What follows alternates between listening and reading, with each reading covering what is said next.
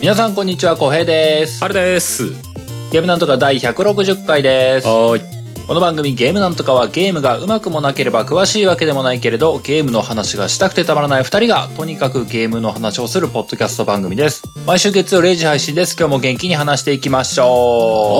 はーい、160回でございますう。ね。えー、3月に入りました。うん。あのー、3周年を迎えて、うん高政さんのアートワークに変えて、はいはい春さんの作った新 BGM に変えてで、うんうん。そこから、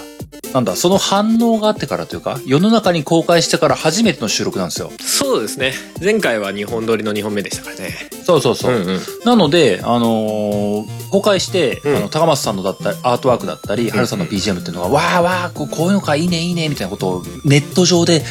見て、うん今日収録に臨んでるんですけども、うんうん。ありがたい。 めちゃくちゃ評判いいね、ありがたいいやね。よかったですね。反応すげえ多かったですね。本う当んありがた高い。政さんありがとうな、本当 な。さすがになんか全部返すのもなんかやぼったくなるなっていうぐらいの量あったからちょっとここで 合わせてな感じですけれども本当にありがとうございます、全部見てますねね本当にでも、春さんの BGM も大変評判が良かったねね。よかったですね自分でも気に入ってるからなおさら嬉しいですねやっぱねなんかあのーと、2週間前のやつで、うんうんその変えましたよ、で、どんな風に聞こえますかね、みたいな話をして、んうんで、先週、春さん的には、その、仮、仮というか、コードネームがタウンだったよみたいなのがあって、あはいはいはいそういう趣旨でしたよっていうのが、まあ話としてはあったんですけども、うんうん結構みんないろんな印象を持つもんなんですね。そうでしたね思ったより Twitter とかで全見てる然違限うりのもありましたよねまあドクターマリオとかねあの辺はなんかまああるだろうなとかまあ本編の方ですけどねそれね、うん、ありましたけど本編の確かにパズルゲームみたいっていうのが多かったな。ヨッシーのクッキーとか多かったな。いやでも確かにパズルゲームはなんか、あ、なるほどって思った。あの見てて後ろに。ずっとかかってて気にならないみたいなさうんうんうん感じで、なんだかんだねやっぱり一番長いですからねうちの番組でもうんうね、ん。うんうんうんうんなんかかかってる時間がね、そうそう。まあその本編のやつとかも、あれも、やっぱ RPG っぽいなとかそういうのが多かったな。僕の見てた中ではうん。うんうんうんマザーとかもあったあれは違うかマザー、え、でマザーもあったよ。マザーっぽいなーっていうか、うですね思い出しましたみたいなのああっりたあまっしたたよねなんかやっぱり人によってゲーム遍歴がこう感じられるみたいなそうだよね。なんかうん、こう、わ、わわかるーっていうのもありつつ、あ、なるほど、そういう発想になるのかーっていうふうにも思ったりでうんうんねうんう。んなんか、やっぱちょっと生きてきたの違うんだなっていう。 歴史違うんだなって思ったよそうね。そうそうそもそも俺やってあそうだ高橋名 人だぼ冒険島が何個か上がってて俺高橋名人の冒険島やったことねえとか思って ちょっと楽しかったよねなんか逆にねいやでもいろんなさ影響を受けた人の影響を受けた曲とかを聴いてるわけですよ多分うんそうだね。とかまあその時代は時代自体は一応生きてるしねうん。 そうそうそうそうだからなんかそういう結果なんだろうなとか思ってちょっとニヤニヤしちゃうよね面白いよね。うんなんか、そうかーって。そうそう同じ曲を聴いて連想するものがちょっとずつ違ったりね。でも、大筋は似てるなとか思ったよね。そう ね。面白かったな。うんありがたい。うん。いやいや、ひ評判のやってね、うんしばらくこのままずっと使っていこうかなと思いますんでそうでね。すね。よろしくお願いしますね。高松さんのアートワークとともにね。うんうんうん。あれ、もうまあ、言われてる通りですけども、まあ、す、凄まじかったですからね。ね、高松さんのやつは本当評判が良かった。うんうんうんうん。まあ、パッと見てね、わかりますからね。あの、ポッドキャあスれトアプ本リ当とでかねも、そう、あれ書いたの本当すごいよね。 いや、すごいと思う よ。あのさ、あの、2週間前とかに話した中ではさ、僕、うんあの、そのゲームなんとかっていう表記を変えろみたいなさ、ちゃちゃを入れたみたいなさ、はいはいはああったけども、うんそもそも送られてきた、こんなん作ってみたよって送られてきた段階では、うんその、全体の絵柄っていう部分のところは僕何の意向も示してないで、あれを作ってくれてたのよ。そうだね。もう一発目からボーンってあれだったみたいですそね。うそうそう。全体のテイストはうん最初からあれだったのよ。ああれっていう、まあ、うちの番組を聞いて、ああいう風なイメージを持ってもらったというか、う。うん。なんか高松さん自身もゲーム愛深いんだなっていうのは思ったけども、まあ、そうですね。うちの番組に、まあ、出てきたようなワードから拾ってきたものうん。で、まあ、スーファミ、ゲームボーイぐらいの、ファミコンぐらいの、そのぐらいの時代感のもののテイストで、まあ、ところどころあの、クラウドのバスター騒動とかさ、 そうねあの、時代ドッ錯誤トの絵やにあえてこう、ダウングレードしてくれてるやつもさ、 つ言われてみりゃそうだね確かにそうそうそう、なんか、その辺がなんかすげえ芸が細かいなって思ったんだよね。うんそうだねいやだからあのゲームっぽいアートワークじゃないんだよねゲゲームテイストではあるんだけどちゃんとん番組の内容に即してるじゃないですか、そうそうそうそう。聞いたからこそできるアートワークっていうのがすごい嬉しいですよねあれねそう。この多分、骨付き肉って、あれでしょモンハンなんでしょみたいなさ。でしょ うね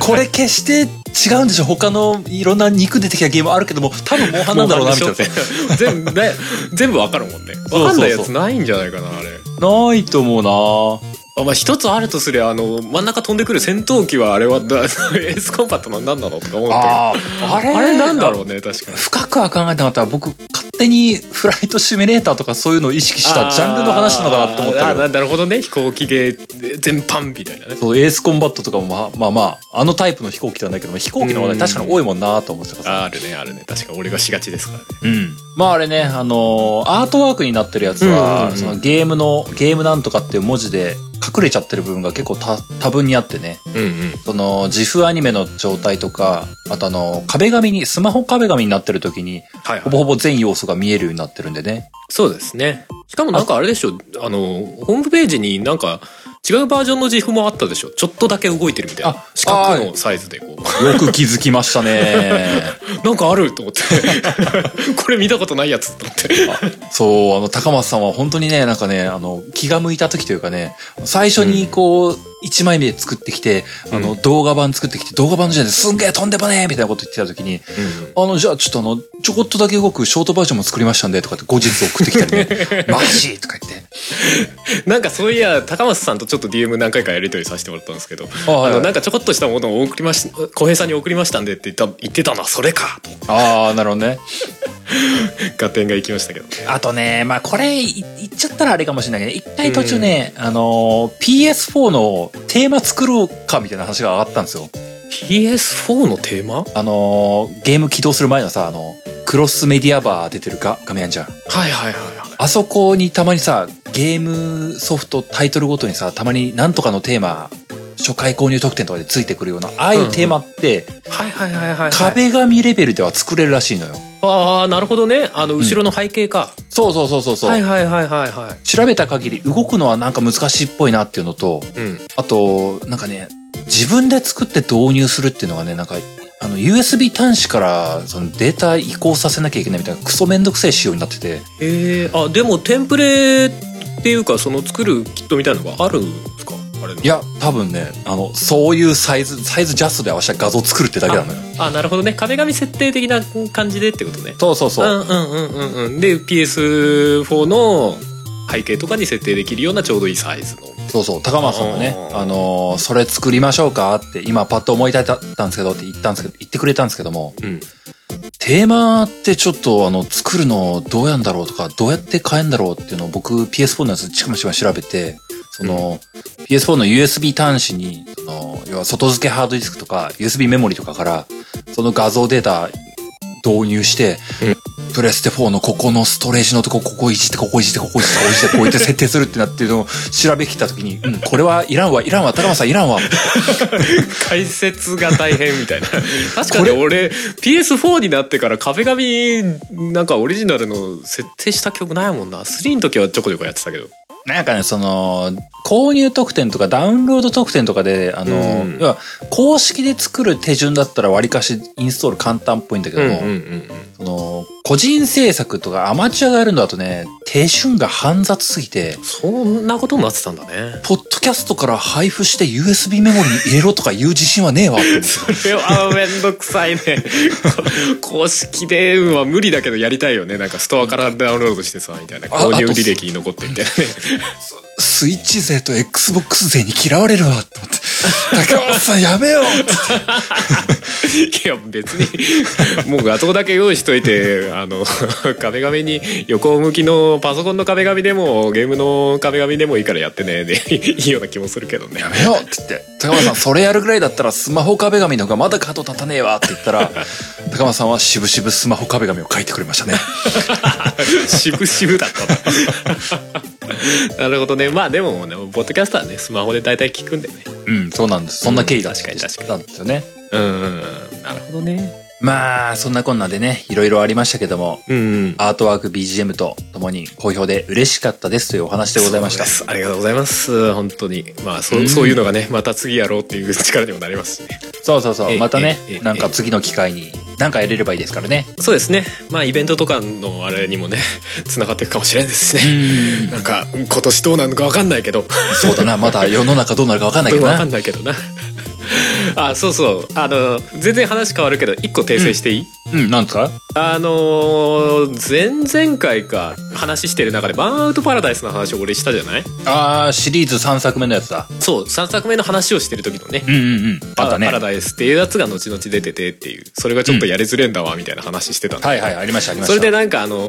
ゲレースイベント中にリトライができないんだわみたいなでことを言ってたんんですけど、その後やったら普通にでき て普通にっていうかね普通にじゃないんだよ普通さレースゲームでさリトライとかになったらさ、うんあのーまあそうスタートボタンっていうかさまあはいはい、ポねーズかけてね。ボボボタンを押してそっからリトライを選択してリトライみたいにななるイメージあるじゃないまあ、なんか2、3ボタンぐらいでいけるイメージがあるわな。そうそうかなーって思うじゃないっていうか、そそれ以外のパターンってあるのみたいな感じあって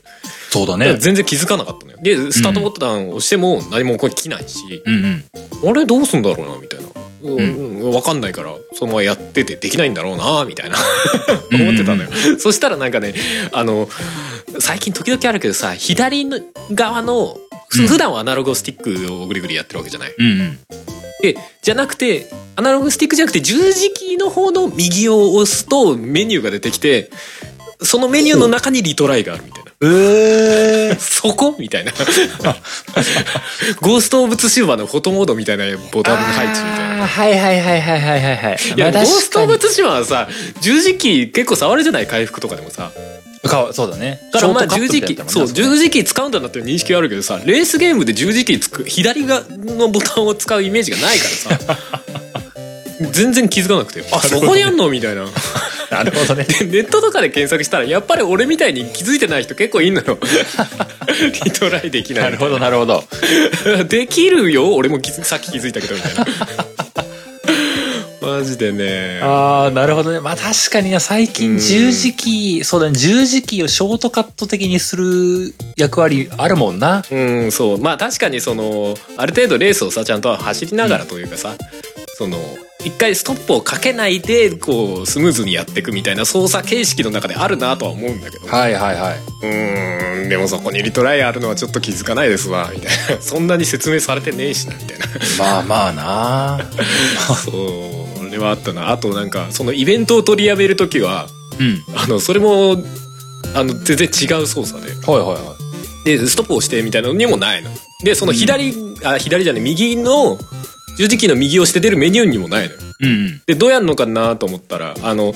ローディング画面でさティプスって出てくるでしょうん。はいはいはい。あそこにちらっと書いてあってうん。あのー車を停止させるえ、停止させる停止させる、 だからあのスタートも基本的にあの流れでスタートするから車走った状態からスタートなのよあのゲームってうんレースが始まる時って、うん。うんうん。で始まってやめよってなったら車を完全に停止させて2秒ぐらい待つのよそうするとイベントがキャンセルされるのいやまあ確かに理にかなってる形式はではあるけど分かりにくいわと思って 確かに。わかりにくいわ。分かりにくいいやでも当時まだあのオープンワールドのレースゲーっていうかさ箱庭の中でレースゲーをさせるってい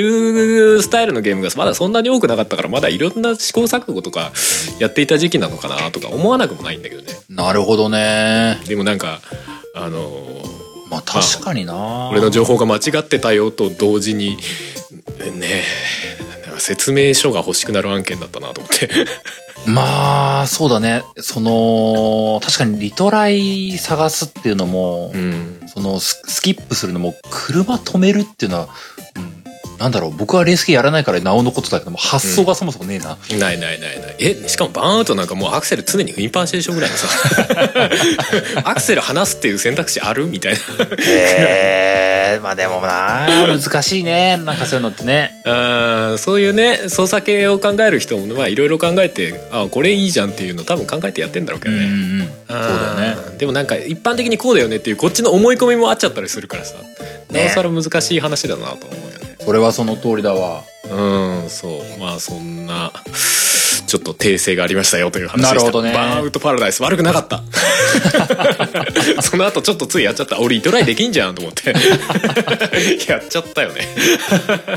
いいじゃなそうそう、そんなことがありましたよ。なるほどね。うん、うん。まあ、僕は最近はですけども、うん。あの、FF15 再プレイしてたのが終わりました。おーおー結構早かったですね。まあ、でも、そこそこやったよ。初、初週ほどはやらなかったけども、うん。 4、50時間はやってると思う。おーいいり、いい物量ですね。もともと1周目、その4年前に1周目やってたんですけども、うんうん。その時点で取ってるトロフィーから、あの、2個ぐらい空きがあって、2個取ったらプラチナトロフィーだっていう状態だったのね。うんうん。だからそのプラチナトロフィーを取って、なんか満足して、エンディング見て終わったのよ。うん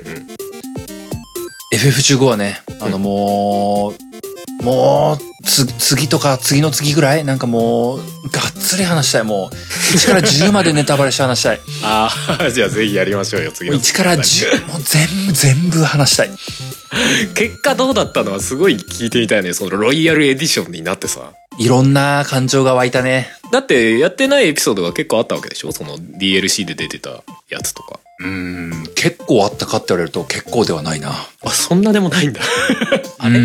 あ あれでも23個出てたでしょあ、でもね、DLC はあの常々やってたからさ、あの出たタイミングタイミングにやってたからさ、僕やってはたんだっけロイヤルエディションだけがやってなかったっていうあなるほどねじゃあ追加要素がやってなかったのかうん。そっかそうそう。だからまあ、その追加ムービーを見ましたとか、うんあの、いいわゆるラス弾的なところが長くなっとるみたいな。うーん長くなってんだすげえなそう、長くなってる。ああなここ来た覚えないな、みたいな感じ がね。お、このムービー知らんな、とか。ああでもそれはあれだねあここ操作できんのみたいな。あのーその最初の頃にさやってさうんで今まあ多分もう追加されないであろうタイミングにやってるからこその考えっていうかその比較ができるのはいいねなんかね話としてなんだかってね、絶対俺が今やったとこで分かんないじゃないそのあーラスなんかそ伸うだびねたとかも知らないわけじゃないまあそう小だね平さんがあのそドラクエのリメイクやってるみたいな話じゃないそうそうそうそうだ ね。まさしく。元はこうだったんやねみたいなさじゃあそうだよね。確かに、あの、うん、しここ見た覚えないとか、 えーこれ、こここんな感じじゃなかったはずなんだけどな、みたいな。なるほどねやっぱまあそういうことででも結構あるんだねその話だとね同じ作品なのにねリメイクとかでそらまなあいのに、ね、まあね、そ、そこ、そういう部分も含めてね、あの、僕はね、あの、見直した部分もあればね、相変わらずブチギレのままものところもあったりとかね いやいろんな気持ちがある な。根本は変わってないからなまあ愛憎愛憎入り混じりのそうやつがまた聞けるわけですなそう、近々ね、もう丸々一本使ってやりたいね。あいいいいですよ全然うん、なんで、まあ、今日は FF15 の話はしないですよ。うんうんで、それ終わった後に、うんでな次何やろうかなっていうところで、うもんともと買いたいと思っていたリトルナイトメア2を買いました。おお噂の噂のっていうが、でもあれなのかもしれないけど今はパブリッシングはやっぱりナムコバンナム。うん。おうおうおうなのねうんバンナムから出ててね、またそんなやってないんだけども、うんうんあの、前作もそうだったんだけど、うん怖い。なんか前作よりホラーセブン強めな雰囲気だけどゲームの内容もそう内容は変わってないっていうのかな、うんなんかね、や、やだ、怖いってなる。 だってそういうゲームじゃん。いや、俺もワン、本当に冒頭の方だけ遊んだけどさ、なんてそういいううかゲームじゃねワンはね、なんかね、あ気持ち悪いとかね、あのーそういう感じが強かったなと思っちゃうんだけどね。うんうん。まあね、2でね、なんかね、なんなんていうの、ワンワンはね、あの、主人公のキャラクターとかのうんサイズよりも、すんげえでっかいお大人っていうのかな、なんか、はいはいでっかいやつが襲ってくるっていうシーンが多かったんですよ。うんうん。 2で、まあ、初、新要素っていうのかな。はいはい。あの、同じサイズのなんか嫌なやつがね、わらわら襲ってくんですよ。へえじゃあなんかミニマムみたいな印象とは変わってるわけだなんか、その、今まで通りでっかい人も、でっかい敵キャラもいるんだけども、うん主人公たちと同じサイズ感のやつが、うんなんかね、あの、キキキキキって言って襲ってくるのにすげえ嫌なのよ。 気持ち 悪いんだすっげえなんかね、捕まった後、まあ、捕まればなんだってゲームオーバーなんだけども、すごいゲームオーバーされた瞬間のね、なんかね、ああ、捕まっちゃったみたいな感じ がね、あの、すごい立ち直れない急に嫌なんだよね。そんなにああ、嫌だーなんか、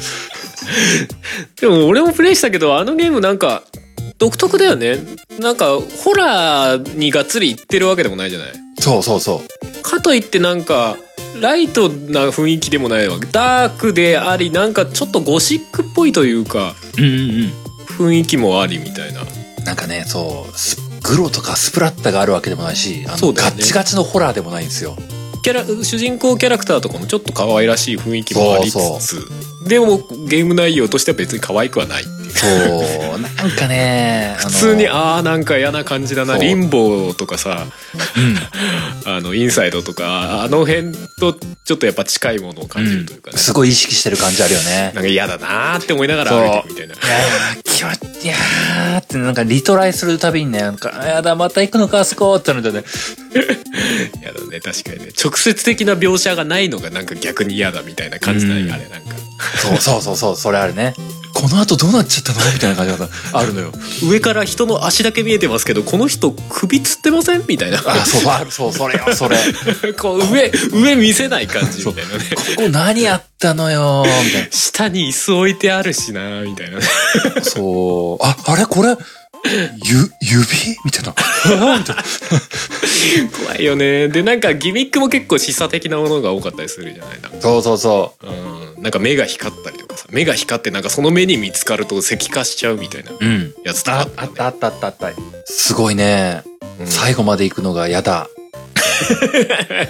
すげえ複雑な感情ですななんかね、でもね、そう、これがリトルナイトメアの楽しみよって思いながらね、そうだねまあそうだね独特だね確かにじりじり進んでます。そして小平さんができるギリギリの線かもしれない そう、ちょ、そう、それはあるね。あの、もう一歩来たらもうやら、嫌だってなってる。そうだよねもっと脅かし演出とかさ黒演出が多かったらちょっと違うかなってそうなののよ。確かにそこの塩梅はすごい攻めてるよなと思うであそうなのでよもほホラーってやっぱ雰囲気大事だからさそういうのすごい大事にしてそうでいいなと思うんだけどそうなんか、ああ、もうここ進みたくないっていう気持ちは湧くんだけども、あのーそこそこにあのダッシュで進みたくなるような気持ちも半分あるっていうね。うんうんうんうん先行き行ってしまいたいっていう気持ちと行きたくないっていう気持ちのこう二律背反がギリギリ楽しめる。 そうだね。その感じのバランスがいいと思ってます。そうね。あの、あんまりむず、ゲームの、ゲームとしては難しすぎずもなく、でもまうあん多少は頭使わないと進めないみたいな感じとかね。そうそうそう。いい塩梅です よね。そう、なんか、あの、許せるレベルの初見殺しがあるんだよね。ああ、そうね。 普通に俺も結構死んでるからな。これが何回もあったらもう嫌だってなるんだけど、ね、そんな理不尽なみたいな死に方するのね、一回目そうね。そうそう。 普通にタッタッタって歩いてたら、こう、鉄柵に電気流れててなんか焦げて死ぬ。ブブーってな。あ死んだ待て待てみたいな。死ぬの前提やないか、これみたいな。そうそうそう。でもリトライポイントがそこそこに近くて助かるみたいなね。そうだね。リトライポイントを意識させない感じだよね。戻る時もちょっと前からみたいな。そうそうそう。まあまあ、そんな最近ですかね。うん、うん、うん。じゃああ今日もおー結構話してますね。うん、本編いきますか。いきますか。今日の本編はですね、あの、ほいまあ、タイトル出てると思いますけども、今日、俺的ベストゲームプラスって書きました。うん。あのーこのゲームなんとか的にはだいぶ昔ですよ。もう2年ぐらい前ですかはいはい。俺的ベストゲームっていう名前で、まあ、スーファミとか、えープレステとか、うん。プレステ2とか、プレステ3とか、まあ各世代、各ハードの世代にわか分けて、うん。この世代のゲームでは、僕、僕とハルさんは、それぞれこのゲーム好きだったな、みたいな思い出話をするっていうか。そうだね。まあ、あと俺らの、まあ、自己紹介というか、こんなゲームやってきたで、みたいなところも含めそてうそうそうそうう。そうんう。。そういうし、まあ、シリーズものというか、各10回おきにやってたんですよ。うんうん。で、まあ、当時、その10本上げて、まあ、結果話せるのは2、3本みたいな感じだったんですよね。うんでやってたんですけども、まあ、お便りとかでも来てたんですけども、その、当時話そびれていた残りのやつっていうのが、まあ、ある種もったいないよねっていうような部分もあったんで、もう一回ベストゲームしてみるっていうのも楽しいんじゃないかなと思いまして、うん。はい。ということで、ニューゲームプラス的な。そう、ニューゲームプラス的な表記をなんかピキーンと思い出しまして、これだ っつっまあ、2週目ですな。て。そう、2周目感があるというふうな感じでね、うんうん話していければなと思いましたので、今ほい日ほはスーファミ編をもう一回やりなやりたいなと思ってます。了解です。そんなわけで早速本編入っていこうかと思います。おーい。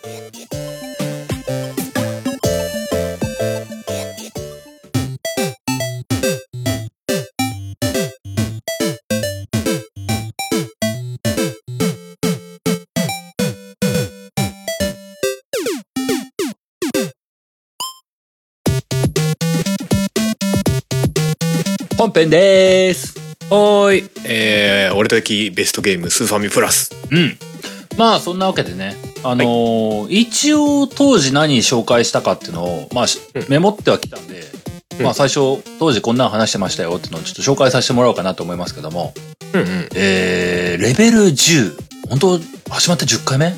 本当てだいよ。うとこ時に、まあ俺的ベストゲームでスーファミ編っていうのをやってましたよ。うんうんで、。その時、僕、小平は、FF6、うんオルネコの不思議なダンジョン、スーパーマリオ RPG、うんソウルブレイダー、星のカービィ、スーパーデラックス、J リーグサッカー、プライムゴール、スーパードンキーコング2、ディディディクシー &T、第4次スーパーロボット対戦っていう、まあ、10本上げてたんですよね。うんうん。で、まあ、その中で数本話してましたっていうような感じだったんですよ。うん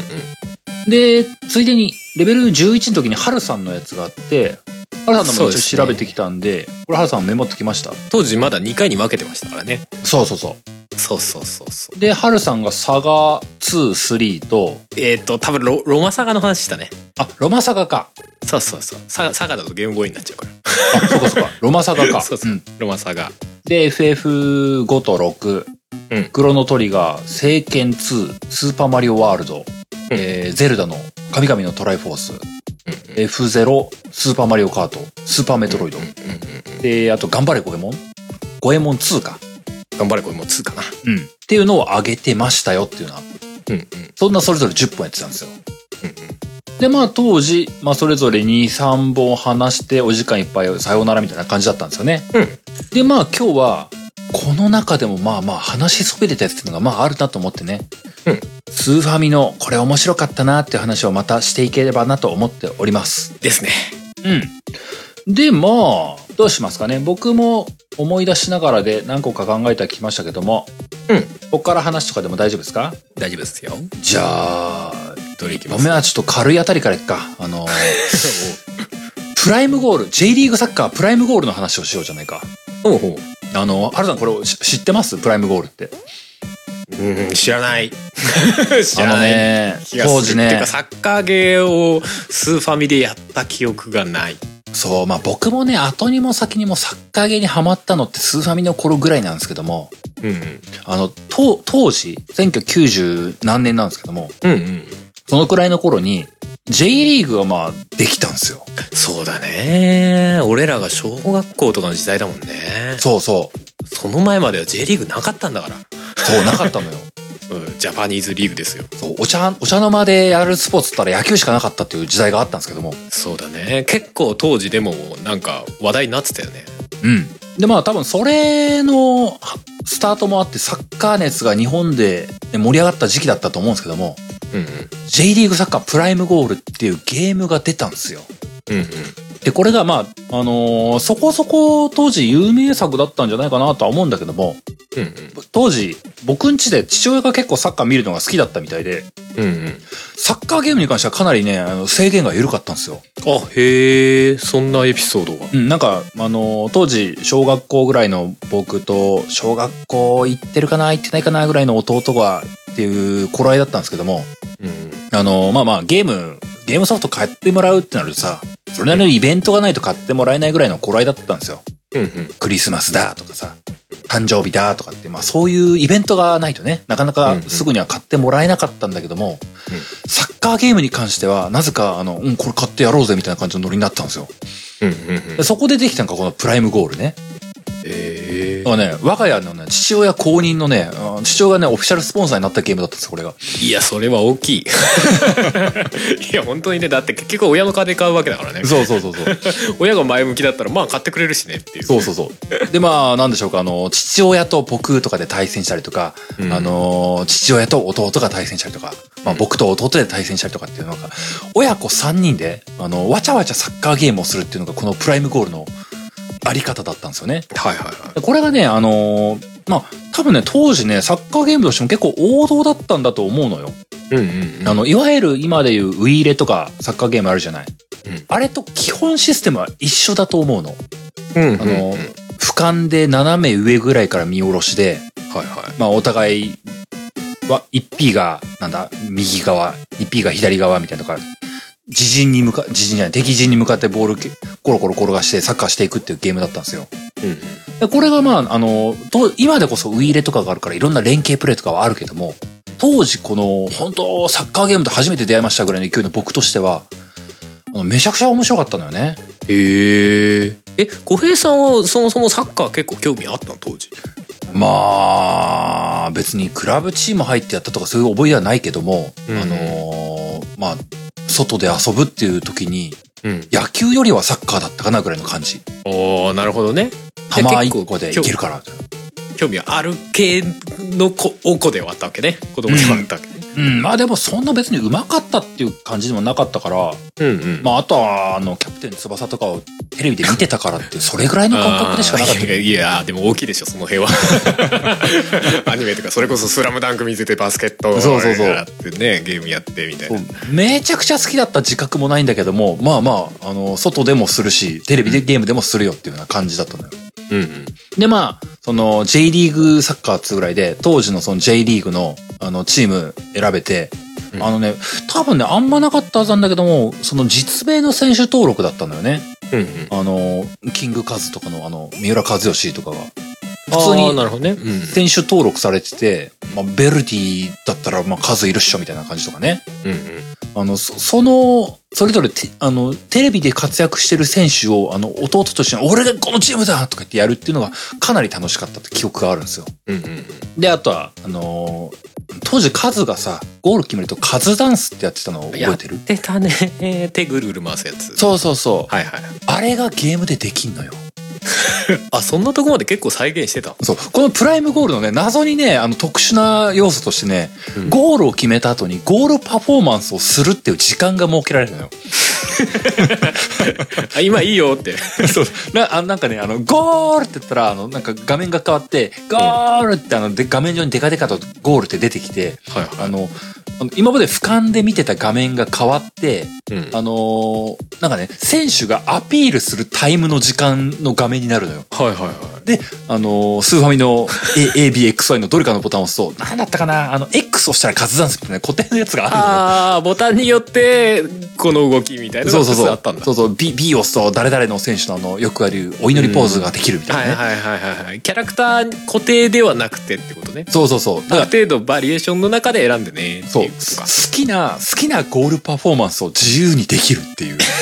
メジャーどころは一応揃いましたよっていそううそう。で、ゴールを決められた方は指くわえて待ってるしかないっていうね。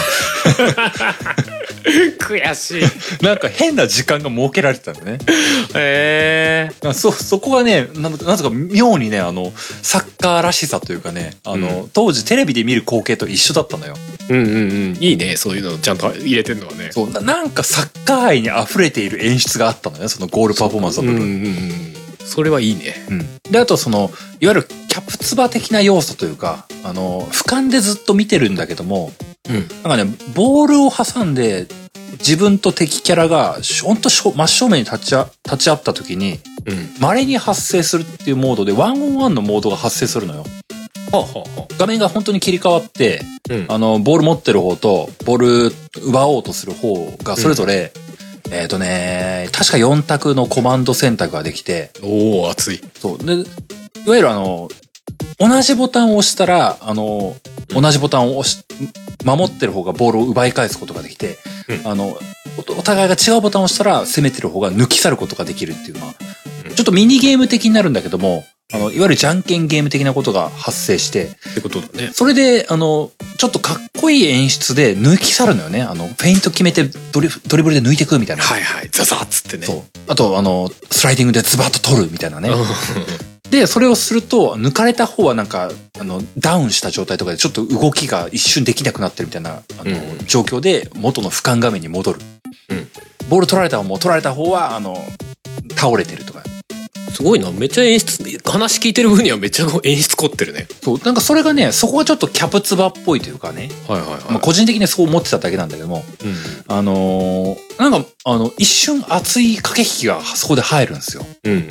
で、それで、あある種、そこは本当運だから、実力差とかもあんま関係なくて、うん僕と弟って結構年齢差が5つ離れてたから、うんあのーまあ、純粋にプレイスキルみたいなところでいくと僕が圧倒的に強いんだけども、うんそのワンオンワンのやつで、あの、大逆転が起こりうるっていうのがね、あったんだよね。うーんすごいななんかスーファミってそこまでサッカーゲームできてたんだねなんかね、そのね、その J リーグっぽいっていう部分の、さっきのゴールパフォーマンスのとこと、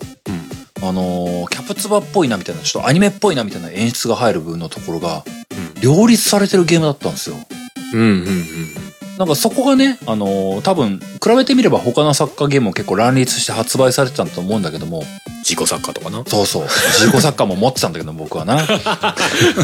いいじゃないですかあそこが、あの、僕の中では、あの、プライムゴールが、あの、サッカーゲームとして王道ぶち抜き1位だなっていうイメージを持ってたんだよね。すごいねそれはね大変良かった。うんうんうんで、まあ、その後、プライムゴールは、2、3ぐらいまで行って、あのーサクセスモードみたいなやつとかも加わっていったのよ。うんうんオリジナル選手を作れるというか。うんうんで、まあ、オリジナル選手を作って、その、自分のチームに組み込んだりとかして、うん自分のチームっていうか、その、ベルディに、小平を入、入れるみたいなね。そういうことできるようになっちゃう のよ。あはいはいちょっとおもろいけどなその話だけ聞くアントラーズに小平を入れるみたいなね。と うんみたいなことができたから、あの、かなり、その、サッカーゲームとしてやりたいことが全部網羅されるゲームになってったんだよね。うんうんで、まあ、正直、まあ、スーファミ自体、まあ僕はもうプライムゴール一択しかなかったというか、うんうんまあその後プレステとかに移ってった後の略歴は追ってってはないんだけども、うんあの、ある種プレステ、プレステじゃない、スーファミに行く、その時代としてはもう最高の一本でしたね。へえそなんかそこまでってか俺自身がそのまあサッカーゲームと言わずスポーツゲーム系はほとんどやってないから全然知らなかったんだけど、そこまでもうスーファミの時代でできてたっていうのは結構びっくりだなもう完成したと思う、あれは。個人的にはね。すごいなあでもプライムゴールってそんなにシリーズ続いてないんだねそんだけよくできてんのにね、 3ぐらいで多分終わったと思うんだよね。えっとねスーファミで3まで出ててその後 EX っていうのがプレステで出ておてそれが最後みたいなあ、外したのかな。どうだろうねわかんないけど 作ってるのはみんな大好きナムコですよそうなんだ。まあ、いやナムコっていうかなんかパッケージにはまだナムコットの頃だけど ねそうそうそうそうそう、あったよね。まあ多分なきっとプレステ入ったぐらいからな多分コナミが本気出したんだろうなウイレーそうまあウイレー一強だった時代もあったもんね結構 そうそうそう。多分そういうのあったんだろうなうんうんまあでもね、あと、 もうなんか、おまけのリフティングゲームとかもあったりとかね。 あーありがちうん。リフティングゲームとかね、PK とかフリーキックのモードがね、あのうん結構自、自在にとは言わないんだけどもね、結構絶妙な決めにくさでカーブシュートが打てて楽しかったんだよね。へえすごいなでもそここそうだねそ割とちゃんと全部できるんだねそう。はフリーキックとかね、あの、熱かったんですよ。うんうんあのー現実フリーキックで直接ゴール入れるって結構難しいと思うんだけども、リアルにねあのそう、リアルだとそこがすうん結構難しいと思うんだけども、プライムゴールはね、ほどほどにカーブシュートが打ててね、うんキーパーも、あの、うん絶妙な防御能力を誇るんですよ。 絶妙とはなんていうのか な、その、もちろん、その、フリーキックとしてあくまでもセンタリングを上げてっていうやり方もできるんだけども、はいはい直で狙って、あ、入れれるのギリね。うんうんギリで入れれるはずなん だけども、あの、ポストに当たってカコーとかってね、いい音が鳴ったりとかね。キーパーが、キーパーがギリギリパンチムで弾いたりしてね、そこからね、ボールはどうするみたいなところがね、熱いんですよ、あの時。すごいリアルなせめぎ合いがちゃんと起きるわけね う。わー入らなかったみたいなね、こう、そのみたいなことになるわけそねの。こぼれ球どうするみたいなやつがあるんですよ。もうなんかくちゃくちゃになるわけね。人集まってそうあーって押し込めみたいなところがあるのよ。キーパーに取られて、はあって。はーってね。ありがち。そう、プライムゴール面白かったのよ。いいね、話聞いてなんか想像以上に良さそうだね。うん、いや、今でもね、あのー別にウイイレに引けを取らないね、ゲーム性を持ってると思う。うーん、なぜ終わってしまったのまあ、ナムコだからな。か。 なんだ、こだからなのかなんな のか。わかんないけどな。まあまあ、そんな一本でございましたよ。へえ、面白そう。うん全然知らないところが面白いですね。うん、面白かったよ。じゃあ俺も話したいんですが俺実はね俺これう2週目でやるよって言われてさ、おんうやろうと思ってさ前回喋ったやつを聞き直してたら割と前回なんか軽く舐めて喋ってるのね全部ね そして今それ以上のなんか思い出せるものがあんまりなくてさちょっと想像以上に話が出てこないかったんだけど一個これ話してえなってのがあってさ、うんまあ、そんなエピソードトークっていう話ではないんだけどうんうん。あの「スーパーマリオワールド」のここがすごいっていうのがちょっと思い出して。マリオワールドっていうと、うんそうか、この間話したのは3だったから、ファミコンの3だったけど、その一歩先のやつ、そうだね。ヨッシー初登場のやつだ。あヨッシー初登場。しかもそのヨッシーに関わる話かもしれないあ、。本当？何う何、ん、しかもあれせ今見ると1990年なんだね発売ね ?90 年だってやばくないや怖くないもうだって30年以上前 だよやばば。そうよいやでもその頃にこの機能がスーファミで実装されてたんだなってふと思い出してあ当時は気にしてなかったんだけどスーファミローンチだよね、多分ね。そうロンチロンチうんうん。で出てたんだなっていうのがうさんうんうん。あの BGM に関する話なんだけどさほう、何全然スー想像パつかーマないリオワールドみんな覚えてっかな、んあの、まあ普通に BGM、まあマリオだけで流れてるじゃない、うんうんうん。、で、ヨッシーが出てくるでしょ、んで、ヨッシーに乗ると、当時 BGM が変わったのよね。でっていうだけじゃないんだっ けえー、変わったっけちょっとね、BGM がね、そのままで変わるのよ。要はもともと流れてた BGM にプラスして、打楽器の音がね、ちょっと増える。ええ、そんな違い入んのすげえ。あったあった。まるっと変わるんじゃなくて、ちょっと変わるってことそう、だから曲が流れたまま追加されるみたいな。ええうん、聞いて、聞いてみてください。ー、えー、何それ変わってますんで確かヨッシー乗ってる時だけ BGM が変わってたはずなんか、でっていうっていうのがあって、なんか一瞬スローモーションになったなぐらいの感じはあったんだけ そどう。そうで乗ってる間はちょっとなんか後ろでもともと鳴ってなかったテケテケテテテケテテみたいな か打楽器の音が入ったりしてたへえ、あ、本当。あれスーファミでやってたの何気結構珍しいっていうかすごいんじゃないっていうあーすごい。今も思い出したけど、多分当時気づいてないわ。へえ、すごい。うん、俺も多分当時あんま気にしなかったいやでも変わってるなぐらいはまあなんとなく分かってたかもしれないけどよくよく考えたら他でこういうことやってるゲームって当時全然なかった気がするんだよねないでしょ。うん、今でこそ全然あるのよそれこそリングフィットとかだってそうなのよ、えー、リングフィットリンもグそうなのリングフィット戦闘の時ってさ曲止まらずにさなんかやってるアクションによって BGM 変わってるじゃないあ、変わる変ヨガわのる。やつやるとかになったらなんか曲は変わってないんだけど音がトゥルルルルルルルルルそうそうそう、変わる変わる。あとなんか微妙にテンポ変わったりするの、あれね。テンポテンポは変わんないかなあ、本当変わんないのか。うん、でもなんかその敵の攻撃の時はちょっとなんかジャーチャチャチャみたいなんギターサウンドみたいなのが入ってきたりさするけど BGM は止まってないじゃないなるほどな。はいだからベースの部分は変えずにそのままこう、はい、あ、そういうことか。まあ、上物というかが切り替わって曲の雰囲気が変わるっていうようなことやってんだけど、もうスーファミの時点からそのそれをやってたのよ。ああー、すごあーい。あれはよく考えたら結構すごいことしてるよねと思って。へえ、ヨッシー乗った時か、 うへえ。ん、だからそれをさ動的にやってるっていうのがすごいのよだから場所によってここまで来たら BGM が変わりますだったら全然できると思うのようんうんうん。普通ねただそれをヨッシーが乗ってる時だけ追加してヨッシーからヨッシーから降りたらその鳴ってた音も消えるっていう風になってるからそりゃそうだよね。意図的に降りることもできたから、降りたら変わるんだね、またとね。降りたらちょっと貧相になる 言うならやねおすげえ。うんだからそれめをっちゃすごい実じゃん装してたのな何気そのまあ仕組みを考えたのもそうだし、まあ、他のゲームであったのかどうかわかんないけどうんでもそんなポピュラーな手法じゃなかった気がするのよね。うん。うん、だってもう、もっと分かりやすく変えちゃうとかの方が多かったでしょ。うんと思うていうかそこで一回曲が切り替わってもいいわけだもんねうん、そうそう。一回止まってね、うんうん。うん、でもそれを完全に止めない状態で BGM を変えるっていうことをやってたからあれはね今でこそ全然普通にあるのよ直近であれば、うん例えばあのリッチレーサー7のメニューの BGM とかはもうそれをゴリゴリにやってるの よへえ。メニューの階層を下に下がっていけば下がっていくほど曲が豪華になるっていうそらそれですごいな。結構ねなんかねやってたのよねリッチレーサーとかはリッチレーサー2とかでもやってたけど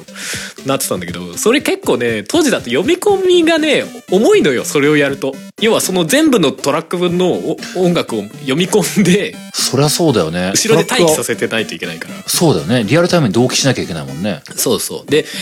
今はさその普通に音楽要はまあ分かりやすく言うと MP3 みたいなさ、うんうんうんものに一塊になってるからなおさら重いのよね、うんうんうん音としてよ。ではいはい昔っていうのはその、まあ、ミディっていうかさそのソフトウェア上でこういう音をこのタイミングで鳴らしてくださいねっていう情報だけだったから軽かったんだよね。なるほど、なるほど。そうその代わりプロゲラプログラミングが昔の方が多分大変だと思うんだけうど、んうんうんうんうん。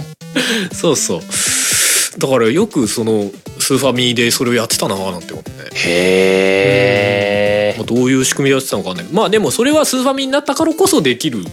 え。技だとはそ思ういうことだろうね。ファミコンだとどうしても和音数が少ないからそこまでの音を重ねるっていう発想にそもそもならないと思うしねなるほどまな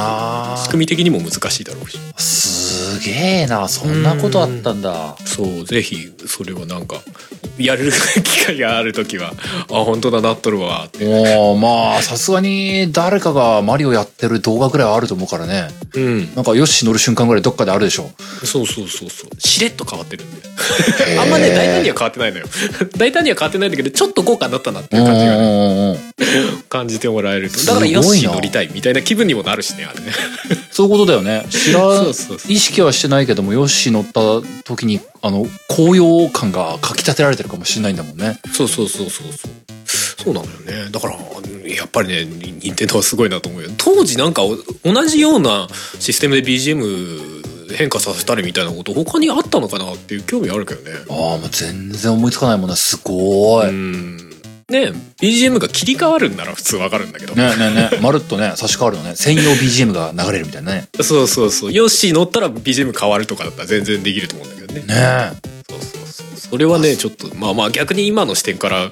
見てすげえって思うそうだね。ことかなへえ、面白い。うーんそうそうそういいじゃない。その、きめ細やかなゲームってことはよりわかるね。天皇は本当そういうところ結構細かいよね 本当だよね。すごいよね。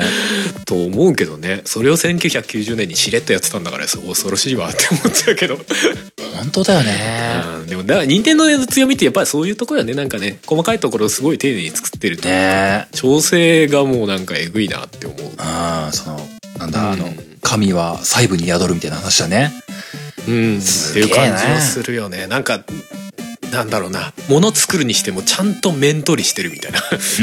ん、そうだね。 角取って丸くするみたいなさあーそうだそういうのを丁寧にやる会社って感じがするよねそうね。ほんと職人気質だよね。ねえだからちょっとそれこそアップルとかに近い印象はあるよねうんうん。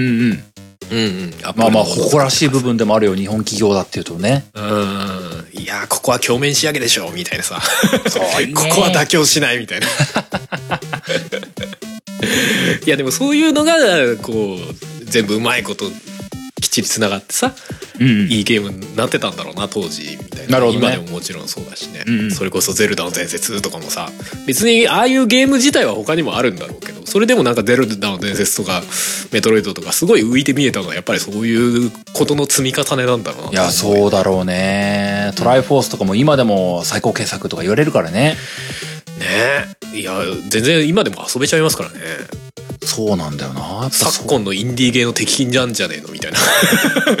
思うぐらいですからねあの頃のスーパーいや、まあ現実そうだよね。やつってね思いますよ普通に。うんうんうん。うんいや、いいと思う。いいじゃない、マリオワールド。そうそうそうじゃあ、僕もう一本いこうかな。うん僕はあの、第4次スーパーロボット大戦の話をします。 お本題本命あのね、あのーまあ、ま、前、別に今回の、その、スーハミがうんぬんかんぬんっていうくだりではなく、スーパーロボの話したいなとかって前話したこともあったんですけども、うんうんあの、僕のそこそこのスパロボ歴史の中で、うん最高傑作って第4次スーパーロボット大戦だと思ってる節があるんですよ。第4次そう、スーファミで出た第4次スーパーロボット大戦というものがありましてね。んってことはファミコン時代に第3次まで出てるってことかうんとね、あの、ゲームボーイで初代スーパーロボット大戦が出て、ファミコンで第2次が出て、第3次はスーファミで出て、その後にスパロボ EX っていうのがあって、おお第4次スーパーロボット大戦という系譜なんですよ。 すげえ迷宮 だなスパロボのなんか順番ってマジでわかんないなあのね、でもね、スパロボの、まあわ、順番分かりにくいのは分かるんだけどね、あのー第一次スーパーロボット大戦ってストーリーがほぼなくて、っていうのも、あの、パイロットっていう概念がなかったんですよ。ゲームボーイの初代は。まあゲームボーイじゃ限界あるよねまあロそもボそもシステムもこなれてないだろうしねまだそうそう1作目だとね第一作はロボが直接喋るぐらいの勢いの設定だったんですよ。ああじゃあコンバット SD ヒーローズに近い印象だったんだそうそうそうそうそう。ええで、第二次スーパーロボットですファミコンで出たやつから、そのパイロットっていう概念があって、あのーまあ、いわゆるその、ガンダムに乗ってるアムロとかがいるっていう前提で、うんうんじゃあそのアムロとか、じゃあシャアが敵にいて、みたいな人間ドラマというかストーリーがあるっていうのが第二次からだったんですよ。うんうんうんで、第二次、第三次で、あの、それは続きもんで、第二次で、えー、彼らがうんだかんだした後に、第三次の世界では、こんなことがありました、あんなことがありました、外宇宙から敵が、みたいなこと言うのが、起きたのが第三次。ほうほうほうで、その次に EX っていうのが来るんだけども、まあね、EX っていうのは第3次でいろいろ頑張った彼らが、あのーバンプレストオリジナルの世界に、ラギアスっていう世界にうん召喚されてしまうでーっていう話が起きるんですよ。ほうほうほうちょっと別舞台に行っちゃったよっていう話があるんですよ。うんうんで、ちなみに僕はこの EX が僕デビュー作だったんですよ、ある種。はいはいはいはいで、第 EX が終わった後に第4次っていうのは再び、あの、地上に戻ってきたんだけども、あの、その EX の世界に行った時に、あの、1ヶ月ぐらい彼らは行方不明になっていたっていう体になってて、その、それがゆえに、世界がまた混沌としたるぞっていうところが第4次のスタートなんですよ。へえじゃあ一応なんか切り分けがあるのかそのあの名前の付け方にそう、い、一応この第2次から第4次で、あの、EX も含めて4作品があって、ここで、あの、1シリーズ集結するっていう話なのよ。あへえなるほどシリーズの区切りが一回終わるのが第4次なんですよ。だうんうんうんからね、あの、最終作なんですよ、ある意味で。ああそのその1個目の区切りの中で最終作なんだそうそうそうそうそう。ここここで一旦スーパーロボット大戦の、一旦、あの、人、人ユニバース終わるんですよ。あはいはいはいそこからまた設定リセットした別の話が始まったりするんで、ねうんうん僕の中でこの第4次スーパーロボット大戦ってあの、今まで第2次、3次、EX ってやってきた中で、それぞれ登場作品のロボがそれぞれちょっとずつ違うのよ。うん第3次ではこのロボが出てきて、EX ではこのロボが出てきてみたいなのがあった中で、第4次では全部が集結するっていうスタンス。うんうんめちゃくちゃ熱いんですよ。話がどんどん終わってくんだ クライマックスが重なっていくわけねそう、あの、な、なんならあの、こう、あの、あの時死んだはずのやつが、実は生きてたかみたいな展開があるのが第4次なんですよ。なるほどねああって、ここで倒したはずのあいつがまたここで復活しているとかっていうのがね。もうスパロボにもってこいの内容じゃないですか そう、あ の、スパ展、スパロボのあの厚さの源泉がここで全部なんか、あの、もうちゃんこ鍋みたいなの入れられてるん ですよ。邪魔 ーああ、こんなとこでもこんな熱い要素がみたいな。ってなるほどねうん。で、まあそのストーリー的に熱いっていう完結編だっていう部分のところはあるんだけども、うんあのいろいろシステムもね、すごいこなれた作品だったんですよ。ほうほうで、あの、これやってない人伝わるかどうか怪しいなと思うんですけども、あの、スパロボって自分のターンと敵のターンとに分かれて、うん自分のターンだったら、その、ガンダムを選択して、ガンダムを移動させて、ガンダムが、えーザクに攻撃するうん、ビームライフルで、みたいなことをやるようなゲームなんですけどもね。はいはいはいまあ、自分のターンの時は好きにコマンドを選んで、うんえー自由に攻撃しましょう。精神コマンドも自由に使いましょうっていう形になるんだけども、敵のターンの時って敵が自由に選択をして、自分たちに攻撃をしてくるっていうターンで、うん基本的に今までのシリーズでは、じゃあその攻撃をされた時にどういう応対をするっていうのは、もう全、全軍一括で決めるっていうことしかできなかったの。それまでは。ああへえそんなざっくりとしたやつだったんだねもうこのターンは攻撃的に、敵のターンになったら全員が防御するとかっていうコマンドしか選べなかったの。ああ全員反撃か全員防御かとかそういうことなわけだもうへー反撃か防御か回避。全員が一律でっていう設定でしかなかったのね。うんでまあそれが第4次からあのこのロボットは今この時何をされたらじゃあ、まあ、この場面は回避をするとかこの場面は防御をするこの場面は攻撃をするとかってことを全部選べるようになったのよ。じゃあいちいち聞かれるわけだそういちい攻ち撃聞かされれる。るタイミングになると今このガンダムどうするっていうのを聞かれるんですよ。うんでまあ敵このクソ雑魚だからあの全然避けれる避けれる反撃しますってことで選べるし、いやこれボスだからあの絶対当たる当たる命中率95%出てるもんみたいな、んここはもう防御ってするみたいなことを全部選べるのようんうんうんこれでゲームのテンポがめちゃくちゃ良くなったんですよその相手のターンずっと待ってるみたいな感じでもなくなったわけでうそうまああとはあのいいよねよ避けやすいやつが全部避けれるはずなのに防御をしなきゃいけないみたいなストレスがなくなったのよそうだよねこいつはがな肉を切らして骨を断つみたいな方向で行こうとかできるわけそうだそうガンダムは避けれるんだから反撃モードにしたかったんだけどもマジンガーが絶対に避けれない から防御するしかない みたいないやまあそうだよねでも今となったら普通だよねそのシステムって思うけど当時はそうなってなかったんだそう、なってなっかったのよ。それが第4次で初めてその、こういう実装になったのよ。たうーん昔はなんかじゃあ作戦みたいな感じでみんなこうしろっていそううイメージだったんだねきっとねそうそう。で、これがね、その、うんストレス溜まんないっていうのもあるんだけども、その、ロボットそれぞれ、キャラクターそれぞれの個性が発揮しやすくなったのよね。うんうんあのーそれこそこいつはすげえ避けれるやつだから、うんあの、敵陣真っただ中にぶっ込んどいて、あの、反撃でもう蹂躙しろみたいなことができるようになったのよ。ああなるほどね で、そう、避けれないやつは、あの、射程が届かないうちにギリギリを置いとけみたいな感じにすることができたのよね。カウンターで敵を蹴散らしていくみたいなそう、決して、そう。それがめちゃくちゃね、あのね、俺杖感が味わえるんですよ。いいねスパロボっぽいねそう。で、何よりね、あの、第4次スパロボから初めて主人公のキャラっていうのが登場す るようになったのよ。いうんや主人公キャラが、その、ゲームのスタートの時に、あのーキャラクターの見た目とか性別とか、あと、どのタイプのロボットに乗るかっていうのが選べて、うんあと誕生日っていうのを選べるんだよね。うんで、僕はすごい、あのーリアルロボット系、避けれるやつがすげえ好きだったから、はいはいリアルロボット系を選んで、リアルロボット系のやつはね、あの、ストーリーも終盤になるとね、あのその、その主人公専用のヒュッケバインっていうロボに乗るんですよ。おうほうほうこれがね、避けるん だ避けてえオリ反撃。オリジナルロボみたいなやつ、そう、バンプレスオリジナル。そうだよねそう。これがね、あの、な、なんつうのその、主人公だからっていう法制はもちろんあるんだろうけども、あのーガンダムとかより、生地ガンダムとかよりも、よ、避ける性能は若干劣るかもしれんけども、うんガンダムよりも反撃能力が高いみたいなね。うんあでもスーパーロボットっぽくはないんだ今画像見たけどあの、スーパーロボットはスーパーロボットね、グルンガストってやつがいるのよ。ああなんかかなりガンダムっぽいねそうそうう、ガンダムっぽいのよ。うんうんで、あの、ファンネルっぽい武器もちゃんとあるのよ。おー まあいるよねていうかほぼガンダムじゃねこの、はあはあはリアルかスーパーか選べて、僕は避けれるガンダムっぽい、はいそのヒュッケバインが好きだったんだよね。うんうんうんで、こいつを選んで、こいつを敵陣のど真ん中にぶっ込んで、反撃のターンで、あの、敵雑魚をあのぶちのめし続けるっていうのは、すごい好きだった のよ。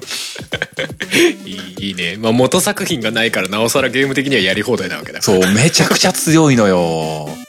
へで、なんかね、その感じのね、あの、俺杖感をすげえ味わいやすくなったっていうことがすごく良かったのとね、えうんうんあとね、もう一個ね、スパロボ的にね、あの、結構節目として熱かったなと思ってるのが、うんパイロットごとに特殊能力っていうのがつくようになったのよね。えその気合とかそういうやつではなくではなく、精神コマンドその精神コマンドではなく、なんていうのかな、パッシブスキルみたいな話かな。ああはあはあなるほどねこいつはこういう特性がありますみたいなそう、あのー具体的に何っつうと、その、シールド防御とか切り払いっていう能力がつくようになったんですよ。うんうんうんでシールド防御って何って言われると、その、ガンダム、まさ、まあもうたまた例えがガンダムになっちゃうけども、うんガンダムってまあ、盾持ってる設定じゃないですか。はいはいはいで、この盾をたまに出すのよ。あーなるほどね確率で出るわけだそう、防御は防御であるんだけども、防御してない時に確率でシールドを自ら出して、うんダメージを軽減してくれるっていうことがするようになったのよ。すごいね RPG みたいだねで、シールド防御はまだしもなんだけども、切り払いっていうのが良くて、うん切り払いって何なのっていうと、これもまたガンダムをイメージしていただきたいんですけども、はいはいガンダム敵キャラがなんか、こうなんか、あの、ミサイル撃ったりとか、うんあの、ファンネルぶっ込んでくるじゃないですか。うんうんそれをビームサーブでバーンって切り落とす。ああなるほど無効化するのかそう。はあはあはあのービームサーベル的なものを持っていて、切り払いの能力を持っているパイロットが乗っていると、あ、うん、あの、ファンネルとかミサイルみたいな、き切り払い可能な攻撃を、あの、確率で切り払うんですよ。かっこいいじゃんズバーンってそう、あの、ぼ そう、命中率70何パーとかやって、これ食らうよなーとかっていうふうに思ってたやつを、ガンダムが不意バーンって切り払って、はあ、はあ、はあ、切り払ったって言って。あでもしかもそれがキャラクター能力なんだそう。で、はああアムロが、ここの時聞こえてなかったけども、さ、うんさせるかとか言い出すんですよ、あいつが。やばい、かっこいいって言 って。これはアムロにしかできんわ、みたいなね。へえー、すごいなあのー確率で熱い場面が発生するっていうのが出るようになったんですよ。いいねいいねなんかちょっと前前に話したあのフロントミッション思い出すけどねああ、うん、それもあるな、うん、わかキュるピ。ーンみたいなさそう。わかる。うんあともう一個だけあるんだけども、うんあのービームを、ビームバリアを、バリアを貫通できるようになったんですよ。はあはあはあえ IC アイフィールドみたいなやつそう、あのーそれ以前、第4次以前のスーパーロボット対戦は、う、うんあ、の、アイフィールドとか、ビームバリアっていう能力を持ってる敵がいたんですよ。はいはいはいこれを持ってるやつには、今までのスパロボは、ビーム兵器は完全に無効化されるんですよ。おーじゃあ近接で切るとか殴るとかするそう感じだそう、なんか特にね、あのースパロボ終盤戦の方になってくると、そのビームバリアを持ってるやつなんかもう、あのービーム兵器が最高火力を持っている、うんなんだろうな、例えば F91 とか、もうはいはいカスみたいなもんなんですよ。効かねえんだもん。それよりかお前はあのバズーカだハンマーだ持ってる初代のガンダムの方がいいじゃんみたいなそうそうもうなんかうんビーム効かねえんだもんマジンガーで行くしかねえじゃんみたいな さもう、みたいなさそういう感じがあったのようんうんただ第4次からはビームバリアへの貫通っていう概念が発生してあのビームがあビームバリアが完全無効化をする能力ではなく、うんあの一定のダメージを発生させたら貫通するっていうエフェクトが出るんだったのよへえちょっなとるほど値,、ね値正確に覚えてないけど、例えばその威力3000以上を出したら、あの、ビームバリアが貫通するエフェクトが出て、普通に効くようになるのよ。ああじゃあそえなそのその数値までの分をマイナスされるとかいうこともないなく、貫通。全貫通なんだズバリ貫通。あははなるほ どねわかりますかあの、めちゃくちゃ熱いんですよ。ちょっと分かってないけどまだ えーだってさ、今までさ、あの、これ効かねえだろうなーってところでさ、あ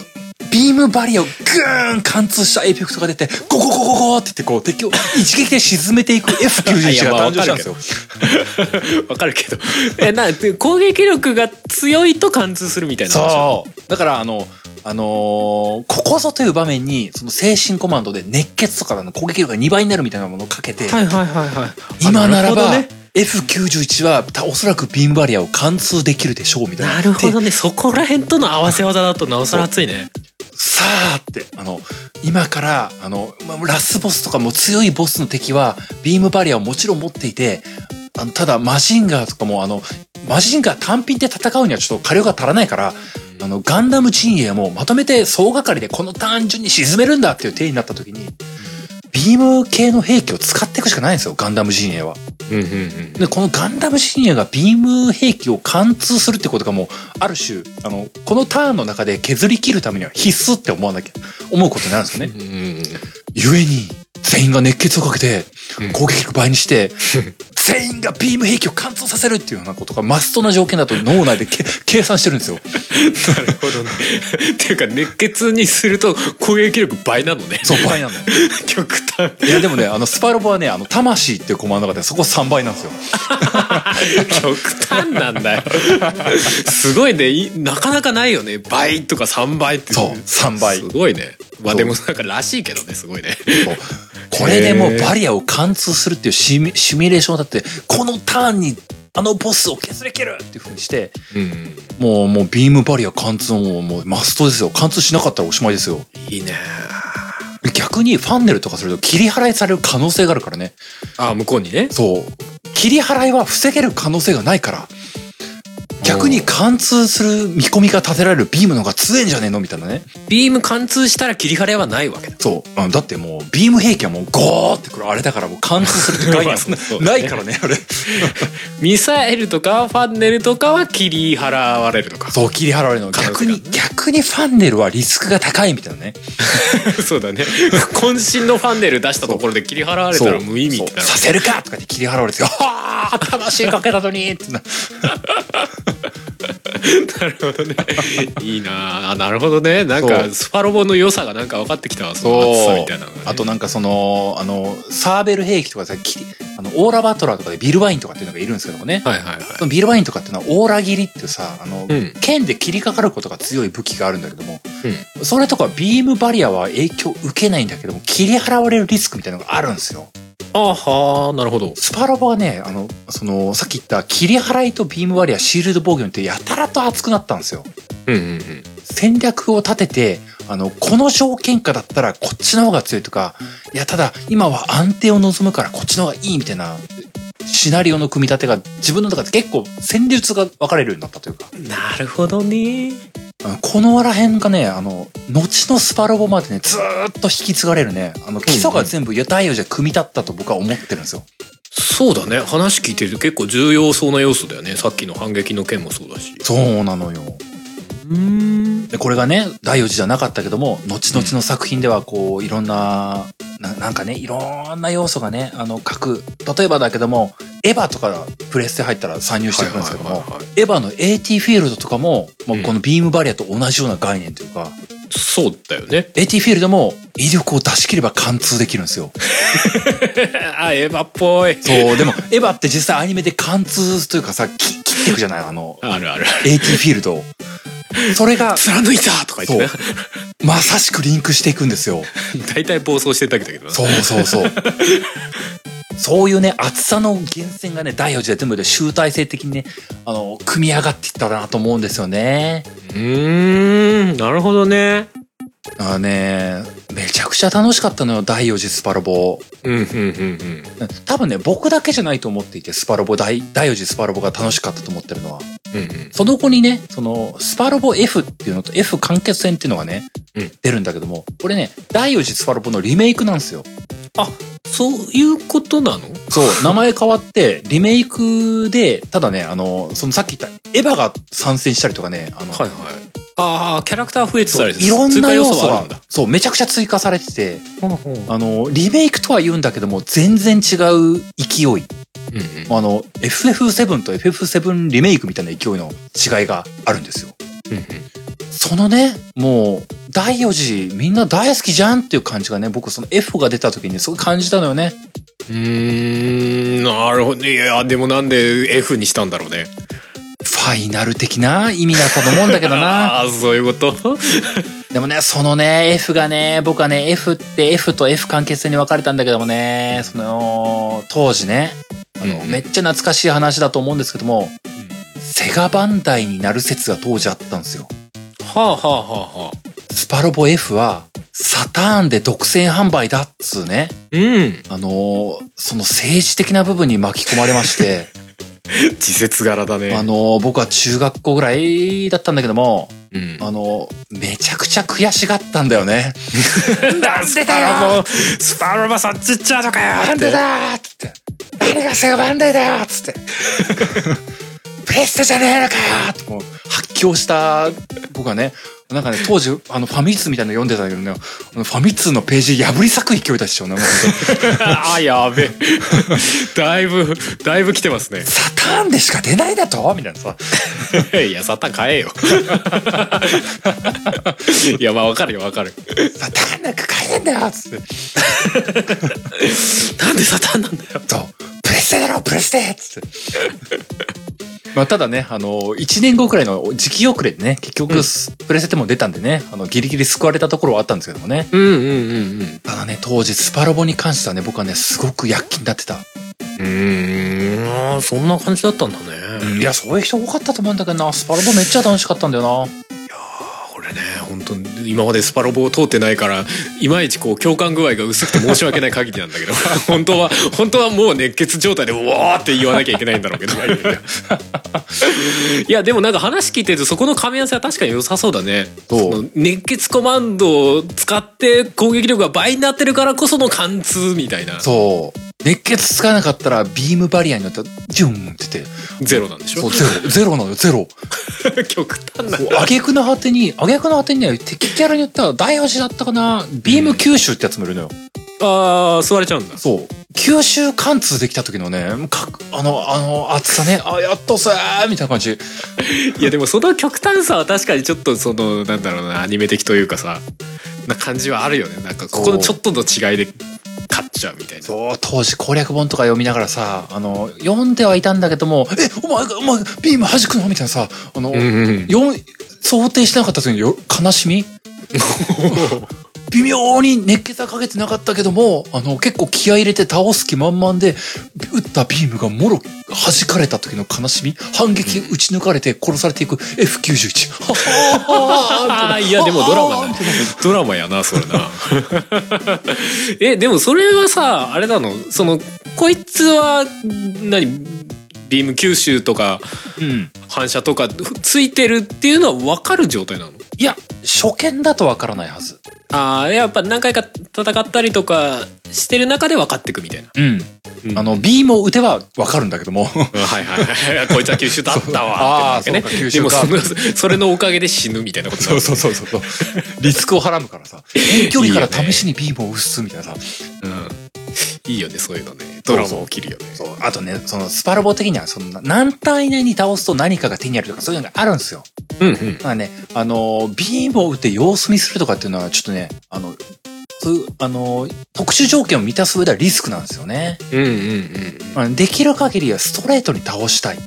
下手なことはしたくないっていうマインドになるんですよ、スパロボってやってると。いいね。そんな中でね、この第3次までは、あの、僕がやってただ EX とかそういうものに関しては、ビームはもう効かないったら効かないってなってるから、うんじゃあもうビームが主力のやつ出すのやめるみたいなノリになってくるんですよね。はいはいはい。ただ、ビームを打てる強いやつ、うんそいつらが脚光を浴びる。大変嬉しいわけですよ。使いたいんだ、ガンダムをってなるわけ。そう、好きなこいつが輝ける。めちゃ嬉しいん ですよ。推し、推しを出したいってそう、いう。推しが、推しが強くあれって思うんですよ。 いや、まあそうだろうよとは思うよね。うーん、でもなんかもう、スーファミの時代からやっぱりそんだけ熱いものがあったっていうのはなんか話聞いてて楽しいね。そう。で、まあ、どっかで話したね、スパロボアルファぐらいにプレステになったぐらいから、うんあの戦闘アニメーションでロボが動くようになるっていう部分が入ってはいはいくる、はいはより熱い世界に入ってくんだけども、い。うん。スパロボは歴史を追うと本当楽しいよ。 いやまあそうっていうかどうやって歴史を追ったらいいのかちょっとウィキとにらめっこしないとわからないっていうのは結構あ るけどななんかね、節目節目見てるとね、この進化の過程がめちゃくちゃ楽しいんだよね。まあありそうだねなんかで、もう、あかの YouTube とかでそのスパロボ進化の歴史とか調べたらいっぱい出てくるんだ ろうねそう。で、最近のやつを見てたら、わあ、なにこの原作再現みたいな、原作怖えみたいなさ。そうだねテクノロジーとまあスパロボ自体の進化がすごい感じられそう そうそうそう。 まあまあ、そんな感じでございましたにに。したってスパロボはだってあんな分かりにくい名前をつけちゃってるんだろうね今ねそうだね。 いや、あれでも、キングダムハーツと一緒だよ。もう、損してるよ、あいつらは。あーって思うよねなんかねもうちょっと素直な名前の付け方あったんじゃないだろう 本か当みたにいなね。あれね分かんないもんね今何どうどうなってるのみたいなさそうそう地獄編とかつけたりする そうそう。第三 次スーパーロボ対戦アルファ、地獄編とか。 そうやってる側からしたらすごい分かるんだろうけどなんか周りから見るとちょっとなんか「おいやおお入り方が分かんないっす」みたい な感ちょっとあるんだよな本当だよね。いやーでもいいよななんかやっぱそのやってる人からすると面白いっていうのはすごい感じるなそう。スパロボ楽しいよ。まあまいいじゃないですかあ、そんな感じで、お時間的にもこんなもんですかね。うんうんいやー、今日は僕とハルさん合わせて3本分ですかね。うんうんまあでもたまにね、まあ、ベストゲームじゃなくてもまたスパラスパロボじゃねえやスーファミの話とかできると面白いですね、そうですねまあ結構散りばめて話してますけどねそうななんんだかジャンル縛りの時とかも結構ねそうだねあるね、うんスーファミの話とか、まあしがちでもあるんでうんうんではありますけどもそうそうまあね、うんうんこの、まあ、極論ねベストゲームであげなかったやつとかでも全然話したいなとも思ったりするものもあるしねそうっすねうんうんまあでも言う言うても俺なんかねスーファミがちょっとやっぱ本当にね改めて考えると記憶が定かじゃねえなまあまあ まあそれは僕も正直あるからね そうそうそうそう。クロノトリガー楽しかった記憶はあるんだけど細かいとこ覚えてないなみたいな。ああまあそうだね僕最近やり直したからさ微 妙に結構記憶が再確認されてるところ あるんだよねあそうだろうね。まあまあ今回はねその俺的ベストゲームの、まあ、プラスってつけて2週目という形でねもう一回スザミ編をっていうふうにしたんですけども、へいへい。まあなんだろうそれこそまたプレステ編とかやそうですね。他のところもまたちょっとやりたいですね。やってもいいでしょうしね、うん逆に今日の話聞いて当時はそのリアルタイムでは聞いてなかったけどもまあ今スザミのベストゲーム僕があげるならこれだなとかっていうのもねまた、うんうんハッシュタグゲームなんとかでとかで書いてもらえれば「あったわ!」とか言ってると思うんですよ。そうですね。前やったのが10回ぐらいだから、まあ、どどんぐらいの人が10回聞いてるのかレベル中聞いてるのかってとこありますもんね。そうそうそう。まあ、確か聞にき直すことはできるけども、当時リアルで聞いて、リアルタイムでは聞いてなかったって人多いと思うんだな。うんうん。うん。なのでね、まあ、これを機会にね、またレベル10とかね、あのうんレベル11の時にね、僕らが話してますけども、まあ結構、結構昔だからね、なんか。そうだね。今とちょっとなんか喋りのテンション感も違う。そうそう、僕僕。とハルさんのね、関係性がまたちょっと違うよね そうそうそう。初々しいというかねまだ一問一答とかやっ て、こう、ちょっとお互いを探り入れてたからね。そうそうそう。全然ハルさんのゲーム歴とか知らんしっていう感じだったもんそうそうそうそう。あ、そうなんすかみたいなの結構多かったね。今聞くとねそうそう。レベル10ね。うんうん。まあまあ、そんなんでね、まうたん同じようなこととかやれていければなと思いますよと。あす。というあたりで最後エンディング入っていこうかと思い ます。よー。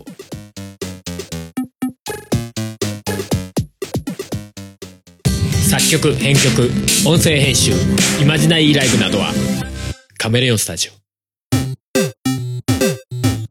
エンディングです。オおーいいやスパロボ熱いですねスパロボね。なんか一人でまたスパロボの思い出話しようかな。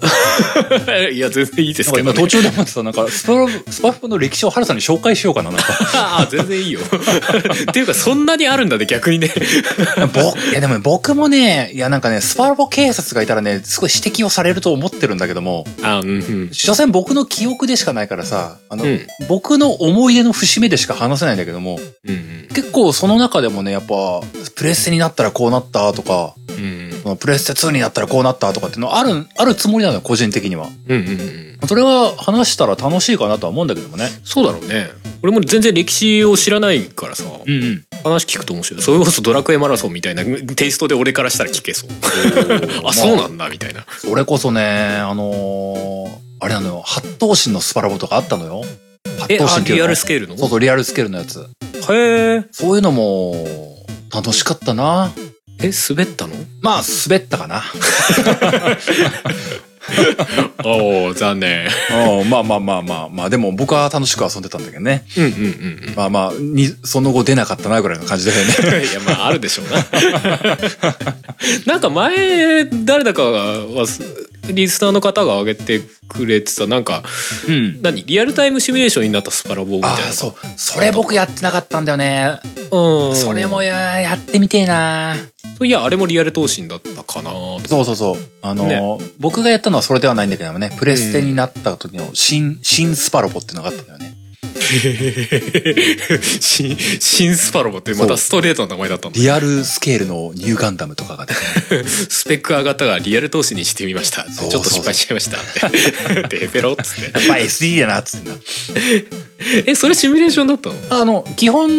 システムは今まで通りのスパロボよ。おーななんで滑ってしまったんだろスケールが違う舞台が一新みたいな感じでね。う、まあ、ただ、ただとは言わないけどもな。いろいろ引き継がれて、後のスパロボに移った要素もあるんだけどもね。うんうんいろいろあったんだよ。その話はまた聞きましょう、今 度。おもろそうだな。あと、サッカーゲームが想像以上に熱くてびっくり したわ。僕もね、ウィーでやってないからな。なんか、今、サッカーゲームやってる人とはな、多分話合わねえんだよな。うーん。それこそパンダさんとかいいまだにサッカーゲームやってるみたいああ、ですそうだな。パンダさんプライムゴールやってないかな。けどね、どうだろうね。やってないわかかんなないね。ジーコサッカーやってないかな。 いや、やっててもおかしくなさそうだ けど。好きだからね、パンダさんもね、そサうそッうそうカーね。そうだな。うんまあまあでもね、あの、スーファ、それこそスーファミ関係とかな、なんかゲストとか呼べそうな気もするけどな。ど全然しゃ喋れる人はいっぱいいるでしょうね。ね、いるよね、きっとね。まあまあね、結構その、の世代の方も聞いてる人多そうですからね。うん。まあ、しばらくね、ゲストとか呼んでないけどもね、確かに確かに。あのー僕はこれ話してやっすみたいなのがあればね、 あのタイトルとともに教えてください。 そうですね。まあまあね、そんな感じでね、いつものやつ読んで終わっていこうかなと思いますよと。いえーこの番組ゲームなんとかでは皆様からのお便りを募集しております。お便りは番組ブログのお便りフォームまたはメールにてお送りください。番組ブログはゲームなんとか .com、番組メールアドレスはゲームなんとか .gmail.com です。ゲームなんとかの綴りは gamenantoka です。おい。そんなわけで第160回はこの辺でおしまいです。また次回お会いしましょう。お相手は小平と。春でした。それではまた来週バイバイ。